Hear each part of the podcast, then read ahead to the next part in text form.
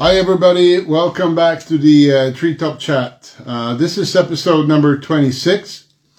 And um, today we're going to speak with a very special person that we had on the board about six months ago. Um, so um, feel free to uh, enter any questions into the chat box. Um, for those who are not watching this, uh, uh, you can check it out later on our IGTV or on our YouTube channel.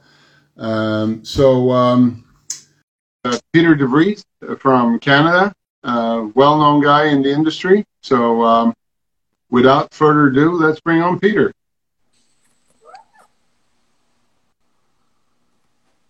Hello, how are you? Good. How are you? I'm good. I can see we have the same cap. Yeah. I also have a little sticker on my T-shirt today. Oh, very nice. You see it? Yes. It was sent to me all the way from Canada. Yeah. I wonder who sent that. So, How how you everything? oh, not too bad. How's uh, things uh, going business wise with you? Well, you know, it's it's uh, it's pretty good actually. Yeah. So something is happening there. Herman. Yeah, no worries. No, it's good. It's good. Uh, you know, I'm I'm still recovering. I'm I'm walking around with these guys. Oh, okay.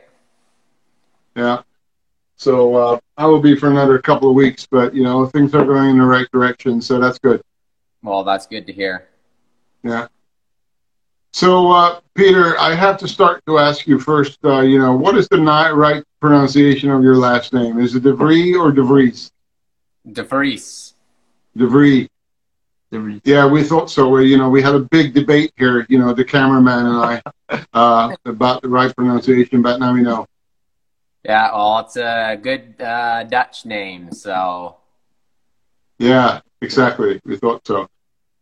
yeah. My uh, my So, dad was born uh, in Holland, so and then he uh, emigrated to Canada. uh, okay. Uh, which generation was that? My my father. Ah, your father. Yeah. So, uh, how many times you been to to uh, to Holland? I have. Well, uh, actually, I was supposed to uh, go there this past May, but uh, the uh, Corona had something to say about that, and we had to cancel our trip. So I haven't been since I was in grade one. So many, Ah, okay. many years ago. So, so I suppose you know, since he's your father, I guess you have still some family there, right? Yeah, I have uh, several uh, aunts and uncles and, and cousins over there, as well as Okay. some of into uh, they live in Germany as well. Okay. So, where about in Holland is this? Uh, they're mostly in like the Amsterdam area, and then um, there's uh, I got one uncle that lives in Belgium, and a um, half sister and some nieces and nephews that are out in uh, Germany. Okay. Okay. So Nice. looking forward to uh, getting back over there to uh, visit, and uh, who knows what happens uh, this coming year if we're able to do that or not. But uh, I'll get there as soon as I can. Okay. Cool. Yeah, like I like Holland. I've been there, been there many, many times. Yeah, it's a beautiful country. Uh, it is um, very flat though. So, Peter, we spoke about six months ago. Um, so, give us a brief rundown on what happened since uh, we last chat, uh, had a conversation. Um. Well, yeah, time has flown by. It seems like we just had that chat just a couple of weeks ago, but yeah, that was uh, back in April, I believe, when uh, you started the treetop chats. Yeah, exactly. Uh, Uh, lots of things have happened since then. Um, as you know, I'm an ambassador for uh, as well. Um, they just did a nice uh, little introduction um, of me last week on their page. Uh, they've introduced uh, four of us now and plan to do the rest of the team over the, the coming weeks and months. And uh, so that's been going on. I've been officially uh, ambassador for them since last September when the team was formed. Um, So it's it's been a lot of fun um, to to help promote uh, their gear, uh, their ropes, uh, harness, and it, it, it's just been a fun experience uh, moving forward. Um, and also, since the time we spoke, uh, this happened back in June. Um, I have also joined the Courant team as their tree range uh, promoter for the arb market, and that uh, is for uh, all of North America, which is pretty exciting. Nice, nice. So, so, with- so in become, you know, in, in becoming a promoter, uh, you know, in October, uh, you know, how, how did that happen? You know, and, and uh, what will it entail in terms of, you know, what will differ from what you've done before? Uh, so with the, the, the, the promoter uh, position, um, it, for the North American uh, market, there, there isn't a lot of uh, Courant gear over here yet. It's been well established in Europe um, and somewhat fees. So it's bringing and setting up new dealers here.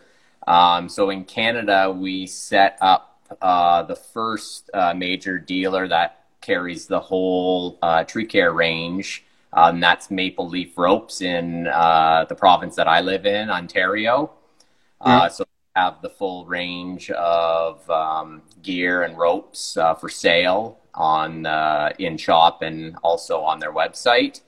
And then we just recently started dealing with another company uh, as a new dealer out in Calgary in Alberta. That's in the western uh, provinces of Canada.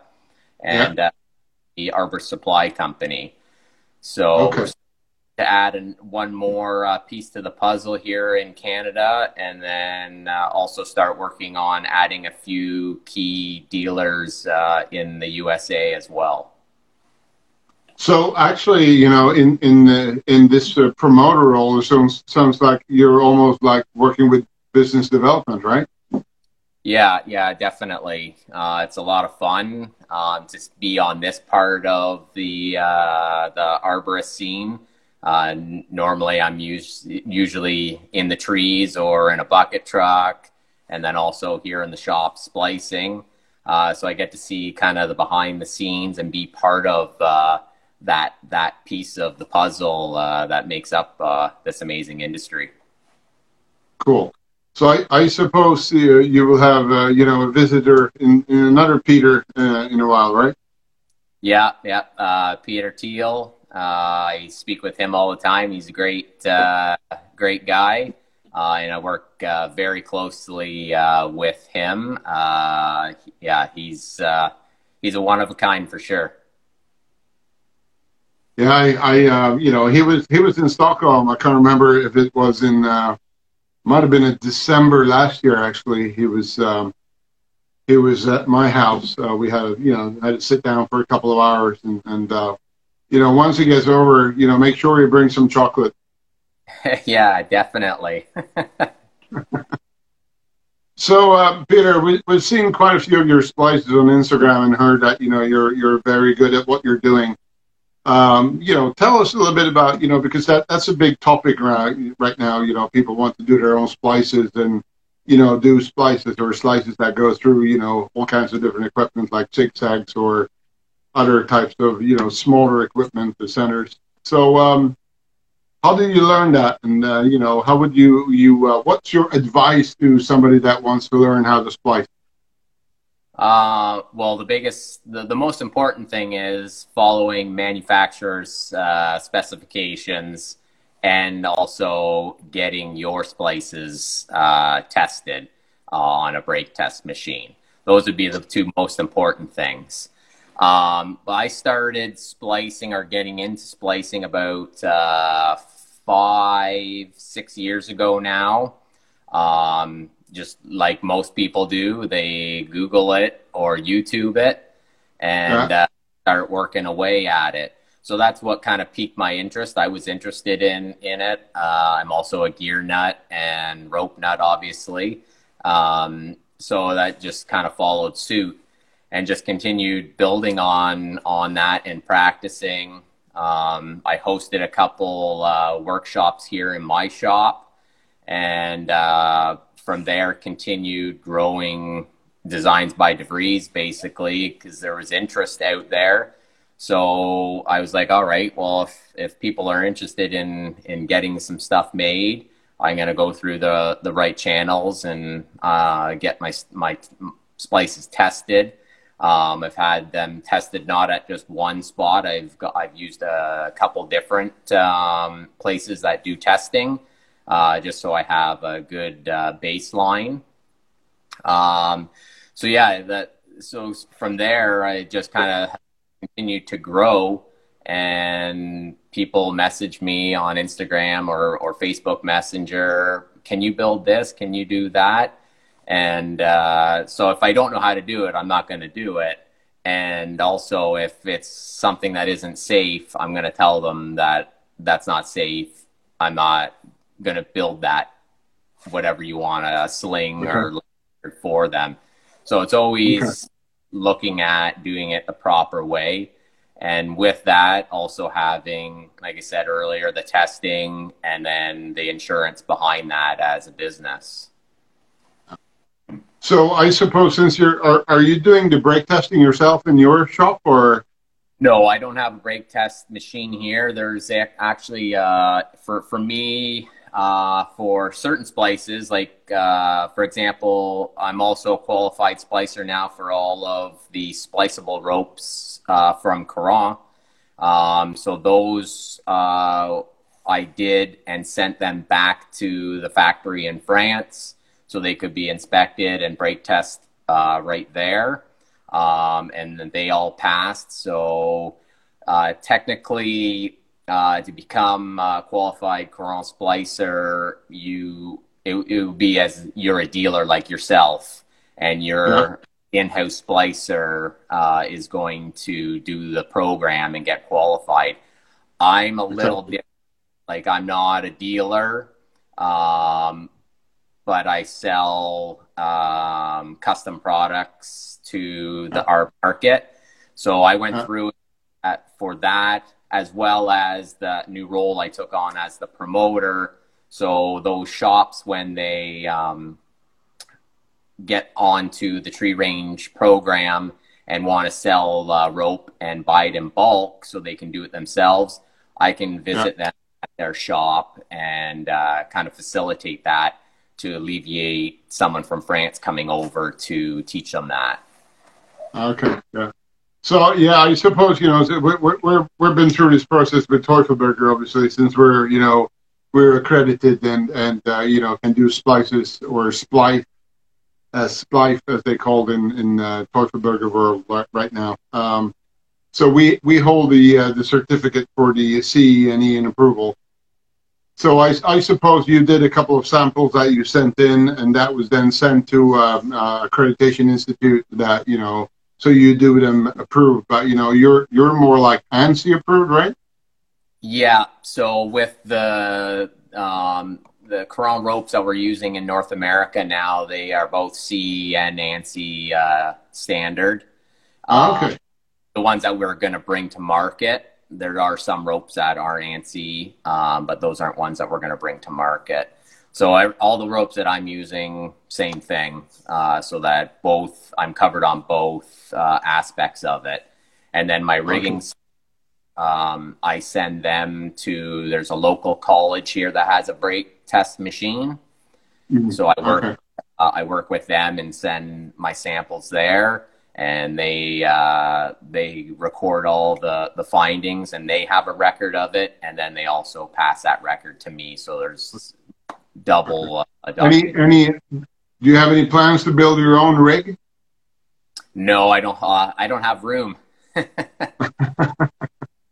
you know I, I, guess you need like a like an i-beam of like four meters and this little beautiful rock exotica device have you seen that Yes, yes. So if I had room in the shop, definitely. Um, but it's nice that there's someone somewhat local. They're about a five hour drive for me. So if I want to go there and, and see it being done, I can.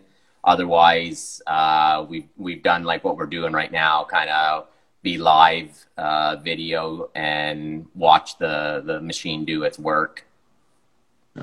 Well, you know, to me, it sounds more like you need to negotiate with your wife and taking, you know, the living room into account and, and expand your shop. well, I already have a decent sized shop, but for the winter time, I need to store stuff in here. So. Yeah, I know. Yeah, that was that was actually uh, you know the next question we're coming to as we're you know we're, we're heading towards winter. It's starting to get really colder and darker outside. You know, in the northern northern hemisphere at least. You know, what is the you know kind of the winter working conditions in Canada? Um. Well, kind of where I where I like because Canada's huge, as most people know if you look at the map. Um, and I live in one of the most southern parts of the country. And so, and actually, where I live personally in Western Ontario, our winters aren't usually too bad. We do still get cold, snow, but the last few winters we've had very little snow.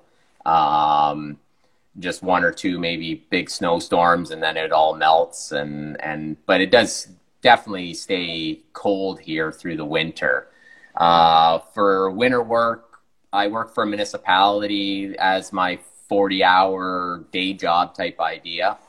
Um, so we we really don't stop unless the weather is basically forcing us to stop. Uh, we'll do still removals uh, prunes, street raising, that type of deal. Uh, For myself, any tree work I do on my own, if there's snow on the ground, I'm not doing any tree work. I'll still go climbing for fun, rec climbing, and practice uh, climbing techniques and and get ready for competitions again. But yeah. uh, I I don't do too much uh, tree work myself for my own business uh, through the winter. It's mostly I'll be in in here in the shop. Uh, that's where I most of the time splicing, so I can get a lot of work done uh, during those so, times. But you know, you you worked in cold weather. What do you think it's you know in, in kind of the, the more of the northern territories, you know, up like in in uh, you know Toronto, for instance, where it's very cold during wintertime. It's you know, is there any limitations where people are not allowed to work in, in cold weather? No, I wouldn't say you're not allowed to work or it's uh, unsafe. Um, it's more if it's too cold, some your sometimes your equipment's not going to work right. Um, if it's too cold and you have your your PPE on and underneath you're wearing your lawn johns and you're you're bulking up underneath with underlayers. Um, and it's too cold to work, your hands it, it's it can become unsafe work. Uh, but for the most part, most of uh, the people I know, um, even in Northern Ontario, uh, a lot of them still do some work when they can. But yeah, at a certain point, when you're trudging through three feet of snow to get to a backyard, it's not worth uh, doing the work uh, anymore, and you'll have to reschedule for springtime. Exactly. exactly. So uh, I think we touched on this uh, about you know last time you uh, told us that you had an intention to start to compete again uh, soon. So uh, what, what is going on there? Is there is there any competitions coming up, or you know what's happening? Is yeah. everything you know completely uh, dead because of the corona, or what's happening? Yeah, the stupid corona. I definitely had Ontario um, it would have been in September, mid September uh, schedule. That's ISA. That's my local chapter. So I would have competed in that. It was uh, only an hour and a half away from where I live. Um, and then the following week was going to be in uh, Michigan, uh, which is the state. I if I go out onto my front yard and go on the road, I can see Michigan, United States, uh, right from my front yard. Uh, so I was going to head over there for theirs because, again, it was very close. But with uh, the coronavirus, we canceled our local one. They still carried on in Michigan, but I can't travel there without coming back and quarantining for 14 days. So there's two competitions in Florida, one uh, next month and then uh, one in January that I would have attended. Um, but again, I can't afford to come back and have to uh, quarantine for 14 days. So all of that's on hold for now. Yeah, we just uh, we just had a relative that tested positively for COVID here. Uh, got results today, actually. So uh, terrible. Yeah, absolutely. Yeah. So, Peter, uh, you're you're a firefighter as well. Um, you know, uh, how much of of that you know is, is taking up your time? How do I have time for that as well? exactly. Yeah, so the community I live in, it's a small town called Port Lambton, and uh, we have maybe a thousand people that live in this uh, village. And uh, I've been a volunteer firefighter since I moved here in 2007. So I'm almost going on uh, 14 years. Um, wow. In that uh, stint. I started as a firefighter. I did five years as a training officer for our fire hall, and now I'm currently uh, a captain on the hall. And uh, I do it because I love the town I live in. I want to help people, and there's always a need. So um, it's been able. I've been able to make great friendships from it, and for me, I was an outsider. I didn't grow up around here. I actually grew up east of Toronto, like four or five hours away from here. So it was yeah. a mm-hmm. way to get into the community and, and, be a part of it. So, but yeah, no, I, mm-hmm. I love it. Cool. So, do you have like a, a, background as a firefighter? Did you have that background when you moved there, or you know, has this been something that you you know kind of caught up while you were living in, in, yes. in your village? I, I didn't have a background in it. I signed up to be a volunteer and fell in love with it. And I went through all the schooling. So I'm a NFPA uh, level one, two firefighter. I have my uh, company officer diploma. Um, I have my officer level two uh, from NFPA. And we've also just started uh, a rope rescue team for the township I live in, which I'm also a part of. So it's all things I gained and gone to school while I was uh, being a volunteer. I was I had the opportunity to actually take courses uh, during that time to become certified. Okay, so now you're fully qualified and fully trained, huh? Yes, yeah. So technically, I could, if I wanted to, which I did also try uh, to become a, a full time firefighter for uh, a municipality. It just didn't work out in the cards that I were I was dealt at the time. So, but mm.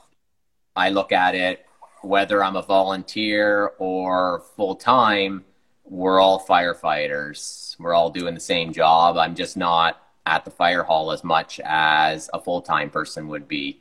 We we typically train once a week. Uh, we have meetings uh, once a month um, and then with the rope rescue, I also uh, train at a minimum once a month for that.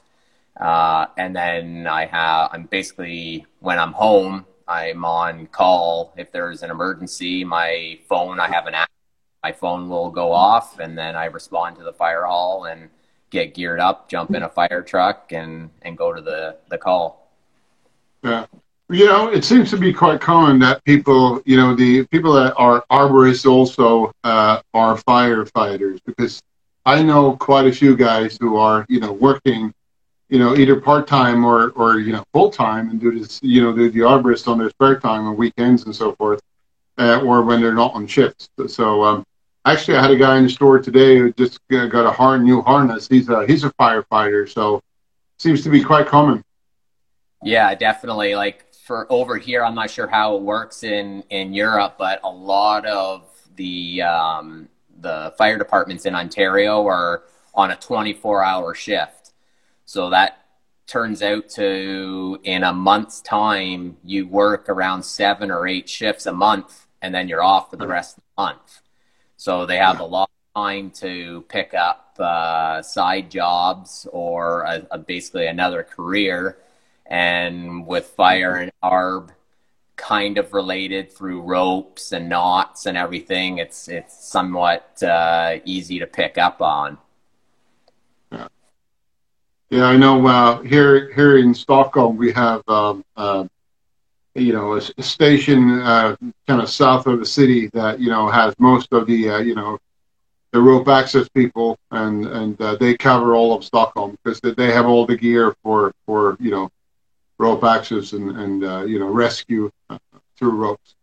Yeah, no, that's, So not, not, not all stations are doing it, to be honest. But, yeah, that's same here. Like with our new new team, all the gear is located centrally because there's six fire halls in the township that I live. Like I live in, uh, it's called St. Clair Township, and there's six fire halls. So one fire hall is central to pretty much the population. So that's where that rope uh, access gear is held, and then depending on where the call is, I'll either respond directly to that hall or to the call and, and meet the rest of the team. ah, okay. okay. So that means uh, when, when you when you're on call, you have to leave your house and go to the fire hall to, to get into a truck. Yeah. Yeah. So Yeah. middle of the night, two in the morning, pager goes off, get jump out of bed, get changed. The fire hall is literally a minute from my house. So I'm usually Okay. one of the ones there. Uh, and then, yeah, we'll get geared up, jump in whichever, whichever uh, fire apparatus we need for the specific call, and, and then head to the call. Okay. Okay. Cool. Cool. So uh, you know, another topic. You know, we're we're um, um, you know looking at your Instagram. You know, how come you're connected with so many Europeans and Swedish people on Instagram? Uh, I have no idea. they're uh, they're amazing. what, what's your best guess? Uh, well, I, I, I, I think like uh, social media has been able to uh, or allow a lot of us to connect, just like we are right now, um, being so far apart. Um, I think that's where it has really uh, come about, uh, is really through social media for myself um, and talking uh, with other people throughout the world uh, that are part of this industry. And I think also this industry itself is unique and very close knit um, to allow us to really come together as as one solid group. So, um, but yeah, I do have uh, uh, quite a few followers in, in Europe, and uh, I thank all of them for it. I appreciate uh, people like what I'm putting out. Uh, but yeah, like m- what I'm trying to do with my page is, yeah, one, obviously promote the company I love to uh, work with and, and use their gear, but also bring a positive attitude and positive vibe um, for the industry uh, moving forward. That's good. That's very good. So, um, what, what's your? I, I haven't checked in in a couple of days. What's what's your what's your following base right now on Instagram? Uh, 11.5. Eleven point five. Yeah. Quite a few people. Yeah, so um, I'm shocked as you are. uh, it uh, yeah, it's, it's it's pretty amazing, and uh, I appreciate the support and and the the love that I get from everyone. Everyone's really encouraging, and uh, it it makes it easier uh, putting good content out there, having that uh, positive uh, vibe coming back as well. Yeah, absolutely. So uh, let's let's bring out the crystal ball. You know, what, is what do you what do you expect, and what is happening in 2021? What's in the Uh, pipeline? Well, I think, uh, well, growing uh, my business for one, uh, Designs by DeVries. Um, definitely growing this brand above me uh, and, and here and on your hat. Uh, we want to uh, continue uh, pushing in the North American market. Um, hopefully, the coronavirus uh, subsides a little bit uh, so we can get to uh, more visiting and trade shows and, and hanging out with the with our friends around the world basically. Um, but yeah really just just promoting um, this brand in north america will be one of my main focuses for sure. And uh, keeping that positive vibe and, and attitude throughout 2021 Sounds very good. Um, so, um, you know, since uh, since we last spoke, you tested some new gear as well. You know, the, such as the Akimbo, for instance. Uh, So uh, again, what is uh, standard question? What is your favorite piece of gear of all times and why? Uh, them all. Them all. them all. Um, yeah, so I also uh, I got the CE version of the Akimbo over the summer um, Yeah. because of uh, Squeer uh, version two or 2.0. It became uh, one of the approved ropes. Um, Yeah. So I picked up the CE Akimbo. Uh, I've done a little bit of time on that, still fine tuning it, but it's a lot of fun. Um, but I think probably the newest piece of gear that I got, I have it here on my harness. Rope Runner Pro. No, no, no, I don't have that. It's called the Hipster. The hipster. Yeah, it's uh, made by uh, Thompson Tree Tools, the the guy who came up with the Unicender. So it's okay, yeah. lanyard adjuster, uh, mechanical lanyard adjuster. Uh, I've been running it on the Canupa uh, or Kanopa uh, rope. Um, I think it's a little bit too uh, thick of a diameter for it, so I'm gonna probably run it on the Kimura, uh, and I think it will be uh, perfect for that diameter as it's uh, 11.7. So is that that, would the one that grabs two waist? Yeah, like uh, I'll take it off my belt here. I think I've seen it somewhere, but you know, um, So you'd be there. we go, lanyard in with the rope going obviously the oth- other way. So you're lanyard in, rope going around, and then yeah, it will grab like so, and then you use this to adjust down. So then you take you you put the pressure off that, and then it will release out onto uh, your ta- to the tail end, and then it it okay. tends very nice. Uh, but with any mechanicals, there's a little bit of a learning curve, so it's it's Yeah. still getting it dialed in on the right rope. And I suppose it's not CE approved, huh? No, that that one it's not. It's still in, I believe, like the prototype phase. So Ah, okay. The prototype. Yeah, okay. I think they have a hundred units they've built now. So they have a, I think they have a hundred out in the uh, the market throughout. I, I'm not sure how many people overseas have them. I do. I have seen a few people, um, but I know there's quite a few people uh, here in North America that uh, have purchased them and then are, are using Okay. them. Okay. Well, that's probably something we need to take a look at going further. See, uh, you know, because you know the process of getting stuff, you know, CE approved is very, is very time consuming and costly. Uh, we're waiting for the uh, Rope Runner Pro to be CE approved, Yeah, yeah, I know, and definitely. um, takes takes time. Yeah. So, um, you know, um, in terms of, uh, you know, for, for you personally, you know, what is the best part of your job? You know, is it the splicing, the climbing, you know, the firefighting, or combination of all? What is Uh, I would definitely say a combination of them all. Without without one piece of them, I wouldn't have really all of them. So Oh, okay. um, I love being up in in the trees, uh, working as well as playing. Um, I love bringing my kids up into uh, the trees, climbing as well.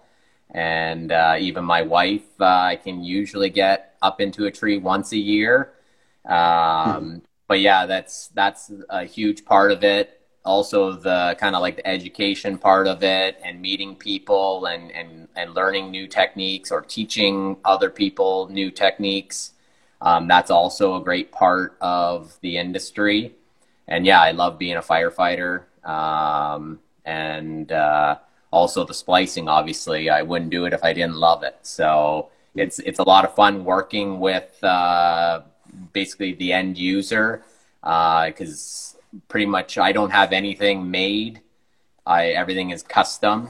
So someone messages me, we will all build it once they they decide how they want it to be uh, made or length or pieces of hardware added to it. So it's it, it, that's also really rewarding too. Nice. Sounds like you have a very good balance there of, of the things that you are doing that you uh, you really uh, you know enjoy and appreciate. Huh? Oh, absolutely. I just need more time in a day so I can stay on top of everything. well, you have to sleep less. yeah, that's right. yeah. So, uh, do you have any plans to kind of develop your your you know the splicing you know with workshops and uh, things like that? Um, at this point, no. Um, I have had a few people reach out to me um, to to do workshops, but right now I, am just too busy uh, to do to do that. It's not to say I wouldn't. Um, but if I had more time or something changes, it's definitely something I'd be interested in.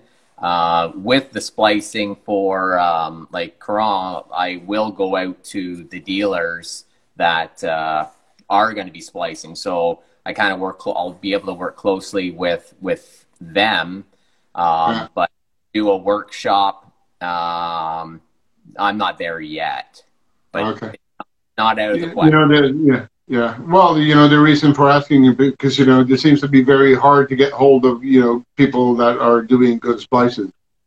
You know, mainly you know predominantly people are splicing you know uh, you know sailing ropes, for instance. You know, it's kind of the same technique, but you know. Uh, you know the ropes are, are a little bit different than sailing ropes and you know than uh, kind of a you know a climbing rope uh, double braid rope for instance Definitely. Yeah, no, for sure. Um, and you don't want anyone just splicing or teaching either. You want to have uh, some credible sources behind behind the person that's doing it. So uh, I definitely definitely would be keen to to do that. Um, but yeah, uh, at this point, I'm just I don't have the time in the in the day to uh, facilitate that.